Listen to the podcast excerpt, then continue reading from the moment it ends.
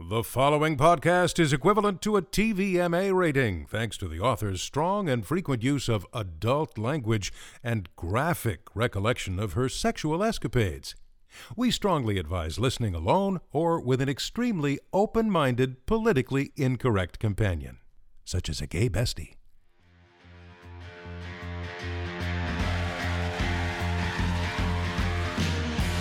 Welcome to How Bitches Are Made, the podcast. I'm your host, Rachel Melvin. Thanks for joining us, guys. If this is your first listen, be sure to check out our introductory minisode, which gives you a brief overview of this podcast and introduces you to the cycle of how a bitch is made. If you're a returning listener, welcome back, bitch. Let's continue on our journey, shall we? With this week's story. The following is a true story, as sad as that is for me to admit. Names have been changed to protect both the innocent and the anything but. Chapter 8, Sticks and Stones. When I first started writing, the one piece of feedback I always got was that I had a strong voice. This was always interesting to me, as I didn't feel I had much of one anywhere else in life. I never expressed my opinions or desires when it came to relationships, or fought for my artistic integrity when it came to auditioning or being on a set. In fact, I almost always eradicated my intuition in favor of echoing the voices before me that felt more trustworthy and safe. Breaking away from the pact and honoring my truth was, frankly, something I found very threatening. I could say the wrong thing, get the wrong kind of attention, or jeopardize my potential for success. But around the age of 22, something happened that began to change all of that. I was on my way to deposit a check at the Bank of America in Burbank, a stone's throw away from my first apartment building. I often walked there unless I had somewhere else to be, but with the day off and the Urban Outfitters closed for remodeling, I was free to take all the time I needed, which is why it didn't bother me as much as it normally would have when a man cut me off at the bank's entrance trying to get ahead of me in line. When I caught up with him between the vinyl ropes that formed the waiting queue, he opened up his body towards mine. I raised my eyebrows, ready to receive what I assumed would be some sort of explanation attached to an apology. Instead, he looked at me and said, "My God! Do you eat? What do you even weigh, like 100 pounds? I stood there stunned, and all I could offer in return was a correction, as if the weight of my body was any of his business at all, and as though the extra 5 pounds made any difference anyway. I'm 105, actually. The truth was, though, it did make a difference. To me. I had been working my ass off to break a buck for years, solely motivated by a 20-year desire to shut people like this jackass up. Since the age of 5, I've been aware of the fact that we live in a society where thin is considered attractive, and fat is not. And I know, no one has any sympathy for the skinny girl complaining about her inability to gain weight. But that's exactly what further complicated an already complex and delicate issue that had been bothering me for years. You see, just like being fat, there exists a certain kind of shame and anxiety around being thin, especially when it's something you've been taught to shut up about and internalize your entire life, because as you're taught, no one will like it, or you, if you don't. Pretending comments on my size didn't hurt my feelings or influence my impressionable mind into thinking there was anything wrong with me was something I'd been doing for decades. I'd eaten past the point of satisfaction in multiple cafeterias, commissaries, and catering on a number of occasions, just to prove to strangers I didn't have an eating disorder and to avoid yet another uncomfortable conversation, convincing skeptical faces of the same. Now, after years of feeling my mere presence was agitating, if not antagonizing to the larger frames around me, I had finally grown tired of carrying the weight my body lacked. I stood there, burning a hole into the back of this man's head in front of me. I didn't know how he could feel so comfortable offering commentary on someone else's body in the first place. How could anyone? I would never dream of saying to a complete stranger, "Jesus, do you ever stop eating? What do you weigh, like 503? And just like that, the old wounds from my past began to viciously tear open. Middle school memories of girls following me into the bathroom after lunch to see if I was throwing it up. A girl in my 8th grade gym class whose physical abuse over my size resulted in me having to transfer schools. With every passing second, a teller didn't summon that guy toward them and away from me, the faster my blood boiled. I owed it to my younger self to address this inappropriate behavior. So I did. Thanks for your concern, though. It was an underwhelming retort, to say the least, but I wasn't entirely sure how else to get my message across without it getting lost in emotional translation. I'd hoped sarcasm and a passive-aggressive approach might be enough to do the trick. But as is typically the case with most ignorant audiences, it wasn't. He simply nodded, as though he had genuinely done me some sort of service. Though, in a small way, I suppose he had. A few months later, my body was once again the subject of public ridicule. Rumors had circulated online that I'd become anorexic under the pressures of working in daytime. Comments were made by people who hated me, others from people claiming they didn't but were simply concerned about my health.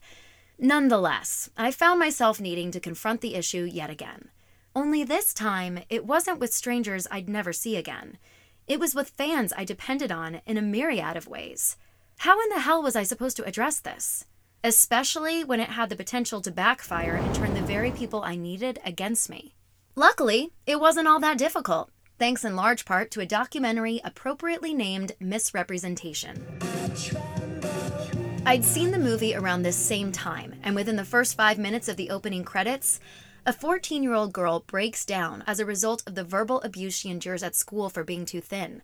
Suffice it to say, that shit hit real close to home. Me being a small person, like at my old school, I was told to like go throw up or like go eat a hamburger because people thought I was like anorexic or something. So I would like eat a lot so that people would think that I didn't have an eating disorder. Like a reflex, my eyes immediately flooded with tears. It was a comment I'd been on the receiving end of so many times. And in an instant, I reverted back to the wounded child I'd been conditioned to ignore when I was still living as one. Though somehow, the pain I was experiencing now as a young adult was so much worse. While I could have waited for the online chatter to eventually fade, my burden seemed instantly magnified by the weight of all the other young girls and women I'd just been made aware of, who were fighting the same battle. And just like that, my concern for likability was superseded by an overwhelming responsibility I suddenly felt I had. Before I knew it, words were pooling out of my fingertips as I composed an honest blog I hoped might educate the ignorant, give voice to the silenced, and unite two opposing forces who seemed incorrectly pitted against each other for years. I felt surprisingly comfortable sharing my opinions and experience, and I suppose that's because I knew it wasn't mine alone. My words were ultimately met with an overwhelming and positive response. That's the thing about being part of a team. You're a lot more powerful and strong when you feel backed by others standing in your corner. Which might explain why, after social media came into the picture, this battle became much more difficult of a fight for me at 30. I'd forgotten to pack pretty much everything when I went on location to film in Chicago last summer. My eyeglasses, an umbrella, sandals, the small crossbody purse which provides a more challenging obstacle for muggers, and sin among sins, any of my Cubs paraphernalia. It was a wonder I'd remembered to pack any underwear, let alone the 15 pairs I had, especially considering I was only in town for 8 days, and my cycle had ended a week prior. So it was hardly surprising when I had nothing suitable to wear to a fundraising benefit my friend had invited me to. In a bind and needing something cute, affordable, and fashionably acceptable enough for a photo on Getty, I strolled over to Rush Street, where a Madewell sat with its doors dependably open. The sales associate was like my own private stylist, knowing the potential of a garment far better than I, and insisting I try it on, despite my initial reluctance. Though it wasn't my style, I have to say, I was pleasantly surprised at how much I liked the print and silhouette of a dress I never would have picked out for myself. 30 minutes later, I was eating my own words, and a slice of Lou Malnati's pizza, then rushing up a street named after the same adjective to get ready in time to catch the L. Looking back into the hotel room's full-length mirror, while inserting an earring and giving myself the once-over, I thought to myself, I did pretty well. Oh, this would be a great time to take one of those fashion selfies I always see celebrities post. I grabbed my iPhone and took a shot. Now, I'm aware I have a long way to go before I'd ever consider myself a celebrity, or might even ever feel comfortable referring to myself as one. But as if taking the picture with only one earring on wasn't indication enough, I still have a pretty long way to go when it comes to Instagramming like one too. The photo posted a few days later, and I was anxiously waiting to see who might notice the earring faux pas. It had become an inside joke with myself that I desperately wanted to share with someone else. When I woke up the next morning, I scanned the comments. She looks like a POW. Someone should tie her down and force feed her a hamburger. Her chest is so flat, the bones underneath could inflict damage to someone laying on top of her. It was the same stuff I'd been hearing my entire life. And to be honest, I was a little bit underwhelmed by the lack of originality. Friends and strangers had come to my defense in the wake of my social media absence, becoming Insta-targets themselves. It seemed an all-out war was raging, and not one person had so much as noticed my missing earring. Setting that disappointment aside, however, I immediately confronted the bigger issue at hand in what I considered to be a poised, albeit cheeky, fashion. I know small chests aren't everyone's thing, but luckily they have been for the men I've dated. Sort of like how small dicks aren't every woman's thing, but they have been for the few girls I'm sure you've dated. I figured giving these guys a little tat for tit was more than warranted. I beamed with pride at my playful yet pointed response, traded the gram for another kind, and went about my day, eventually sharing my pride with a few friends and family IRL. Oh my God, did you see my Instagram? How awesome was my response? I don't know. I would just kind of ignore people like that. I mean, you can't give trolls like any attention or they'll just take it and run with it. I don't know if I'd do that. Otherwise, they'll know they're bothering you and it'll just continue. Let your fans handle it, okay? Because then they'll do it and you still come out looking like roses. Suddenly, I felt an entirely different kind of shame that, if possible, affected me in a far more damaging way than the initial comments on my Instagram page were intended to. Here were people who truly know me, love me, and are supposed to understand me and everything I stand for. And it seemed to me they were encouraging me to put the tape back over my mouth and roll over in the wake of wrongdoing. I knew in their minds they were only trying to encourage me to take the moral high road. But if my dad's afraid of literal heights, maybe I'm just as afraid of metaphorical ones, and I can blame that shit on genetics. You see, to me, ignoring small problems is like ignoring cracks in something's foundation. It worsens over time, eventually threatening the stability of the entire structure. And the fatal flaw in taking the high road is that you have a lot further to fucking fall once your bedrock is shaken. Still, feeling unsupported and in the minority, I wondered if perhaps they were right and contemplated deleting my response. That's when I saw the most bothersome thing of all. I don't know how you tolerate this shit, Rachel. It was one of only two female voices I didn't know personally on the entire thread, and it broke my fucking heart. In that moment, I knew I had to make it crystal clear I wasn't about to tolerate anything. Ever since I created How Bitches Are Made, I've been challenging myself to live as the woman I'm asking and encouraging others to become. After all, how can I ask people to be something I'm not? The action I took, defending my own honor, speaking up when I should have, appropriately holding another accountable, felt not only instinctive, but necessarily responsible. I wanted to respond to her. I don't tolerate it. Neither should you. Neither should any of us. But actions speak louder than words, even though in this case, taking action could only be done with words. So, against the better judgment of others, I simply left my initial comments up for all to see, and took things one step further, obnoxiously tagging the ignorant posters in every hashtag body shaming, hashtag skinny shaming, hashtag feminism post I could find, and encouraging those Instagrammers to follow suit, all in an effort to further educate my perpetrators on such topics. That was after I blocked them all, of course, because when you think about it, that's really the beauty of social media. With the click of a button, you can drown out all the other voices and focus solely on your own.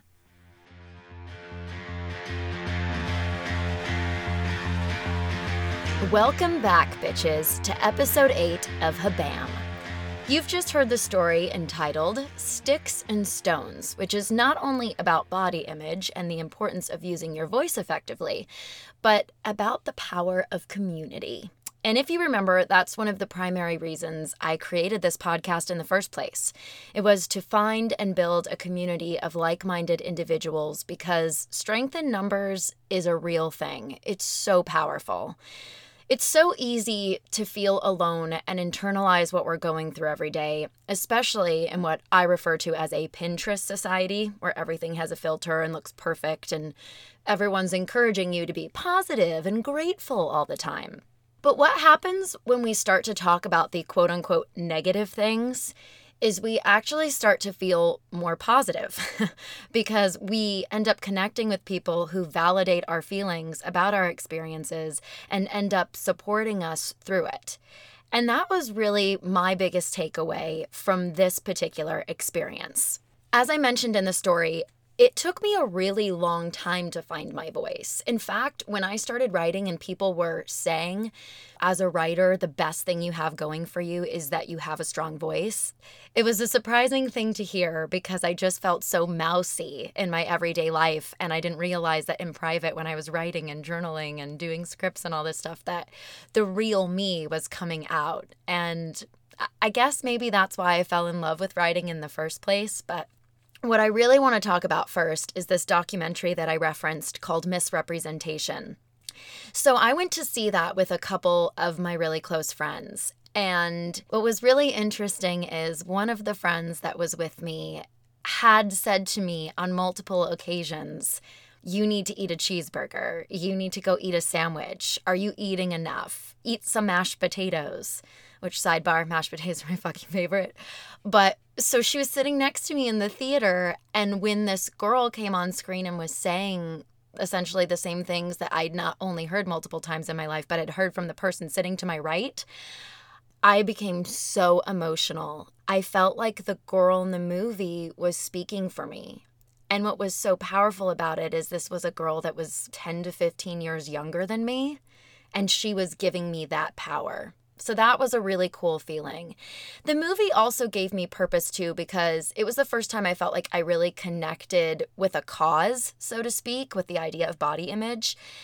And I connected to it from a unique perspective that we don't really hear much from. People don't really talk about being too thin because, as I said, thin is considered beautiful. So why would that ever be a problem? But it was to me. It was always a problem. I'd been hearing it my whole life, and it really bothered me. And anytime I talked about it with anyone, it was immediately shut down. Like, don't say that shit. It makes you really unlikable. You sound like an asshole. Or my mother would be like, people are just trying to compliment you. You have to take it as a compliment. All of these things that were being said to me were devalidating, right? Which just makes you feel more resentful and hurt and frustrated. So I had been sitting on this, let's call it a sore, for a really, really long time.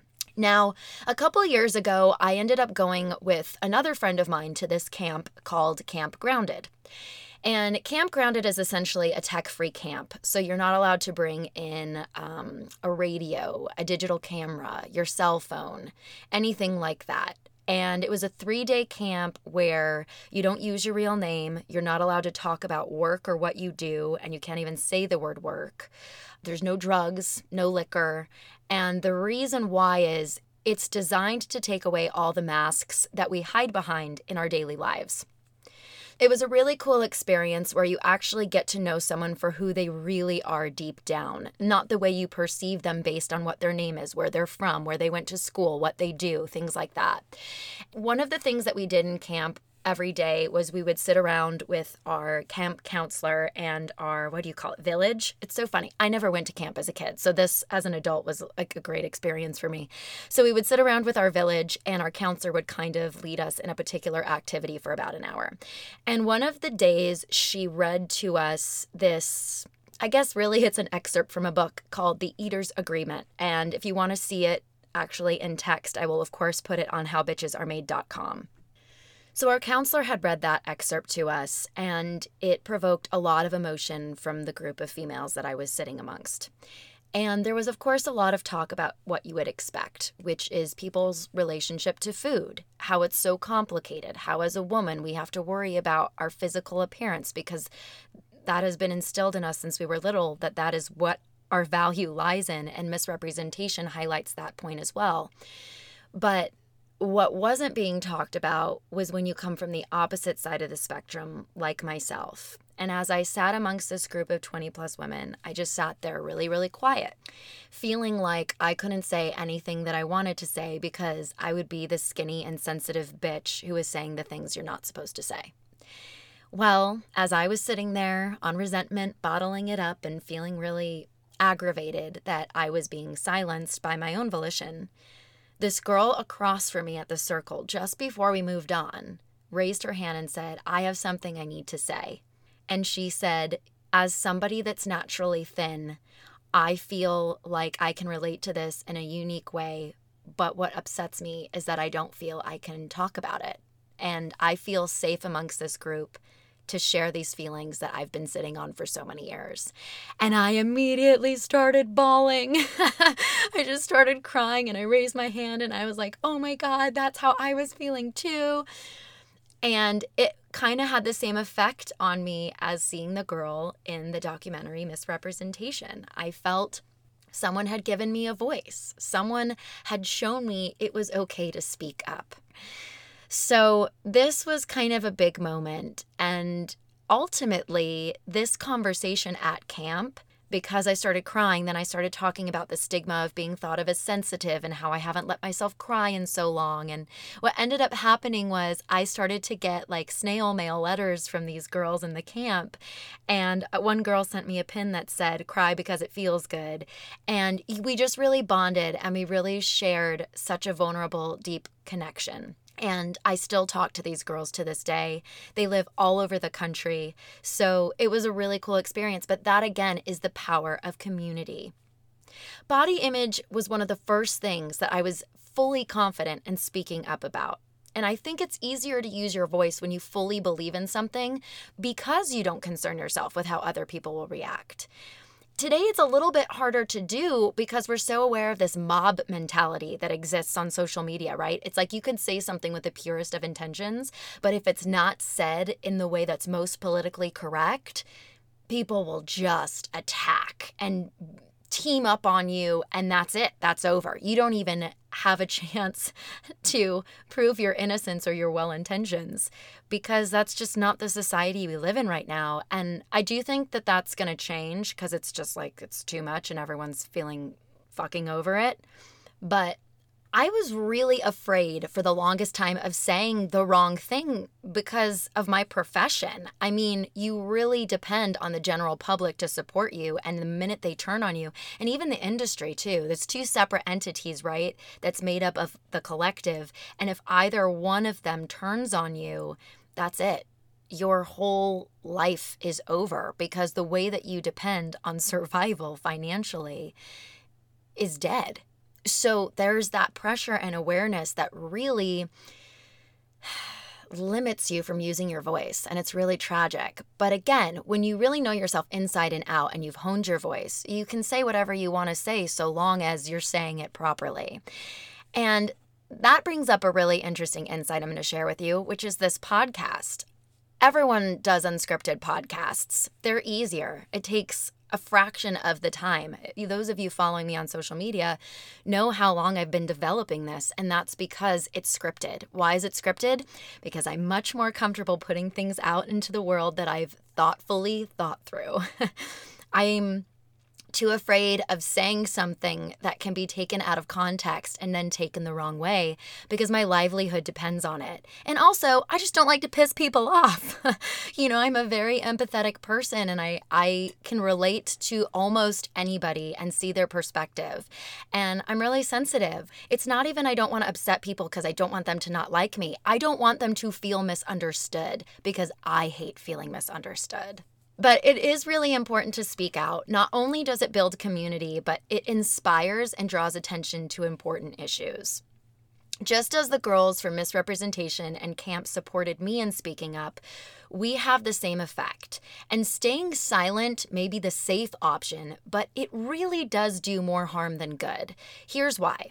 It causes you to stew and build resentment and feel oppressed. And we know how that plays and factors into the bitch cycle, right?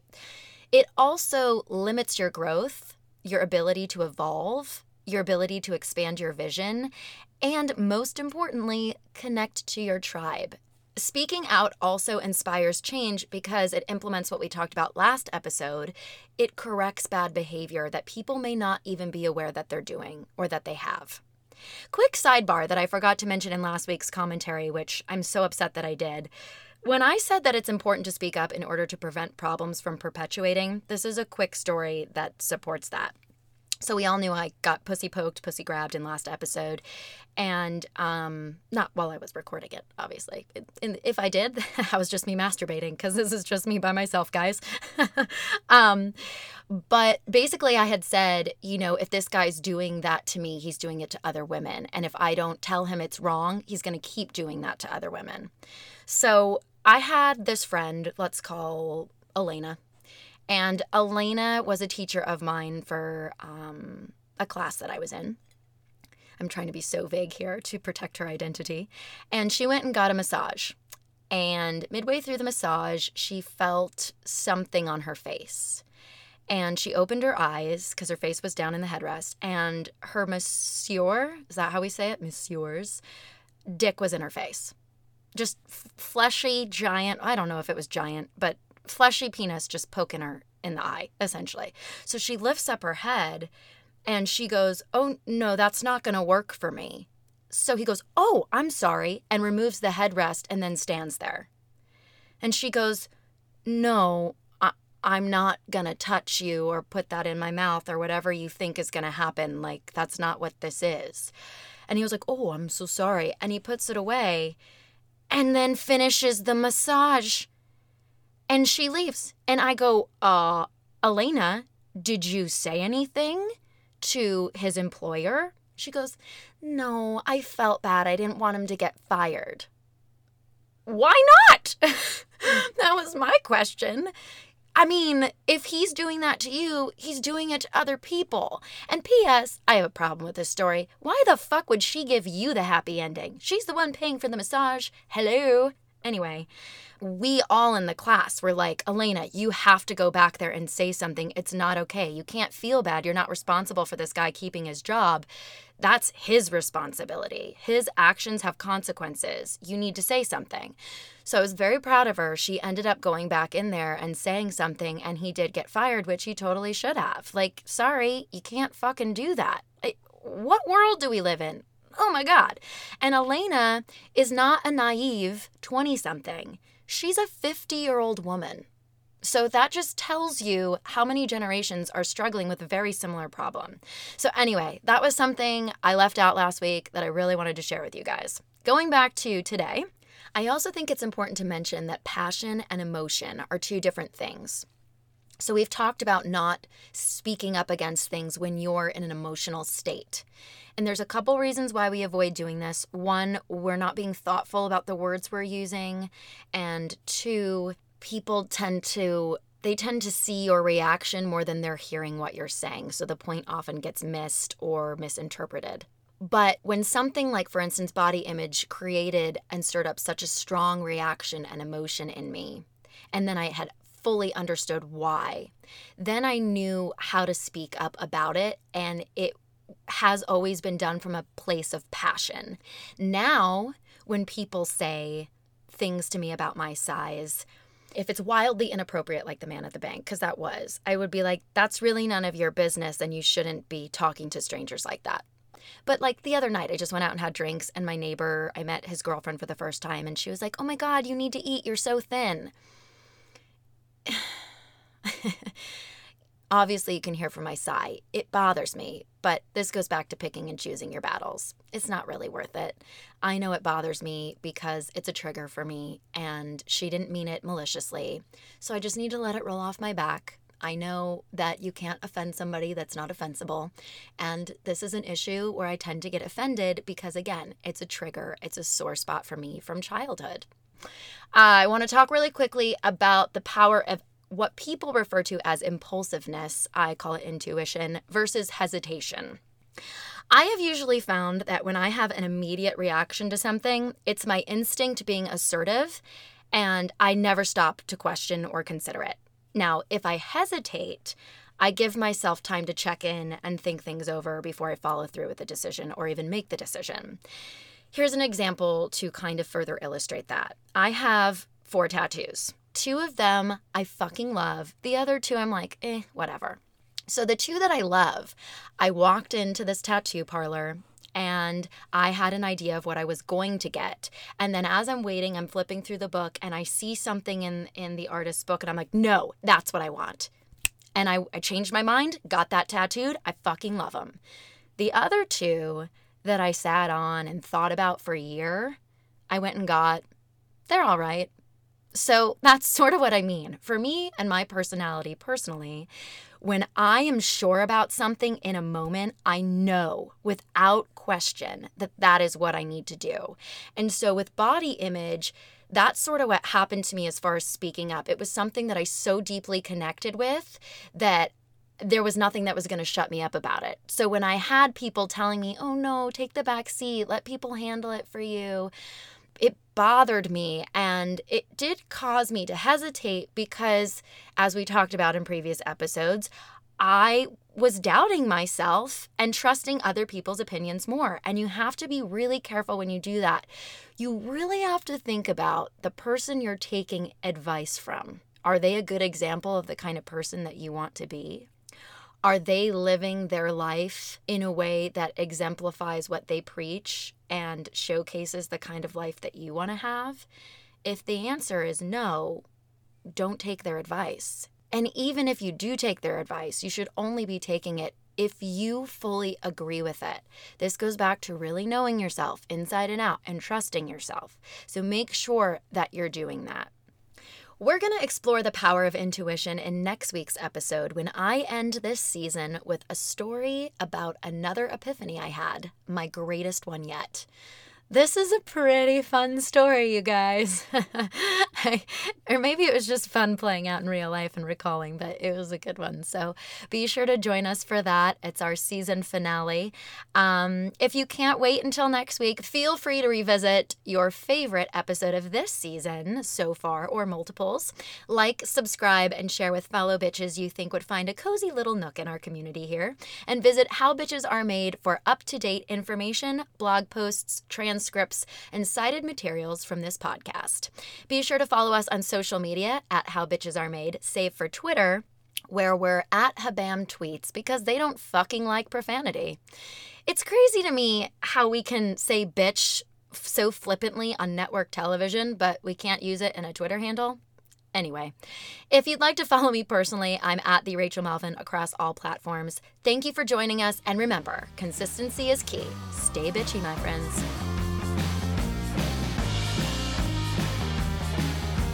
How Bitches Are Made is written and produced by Rachel Melvin.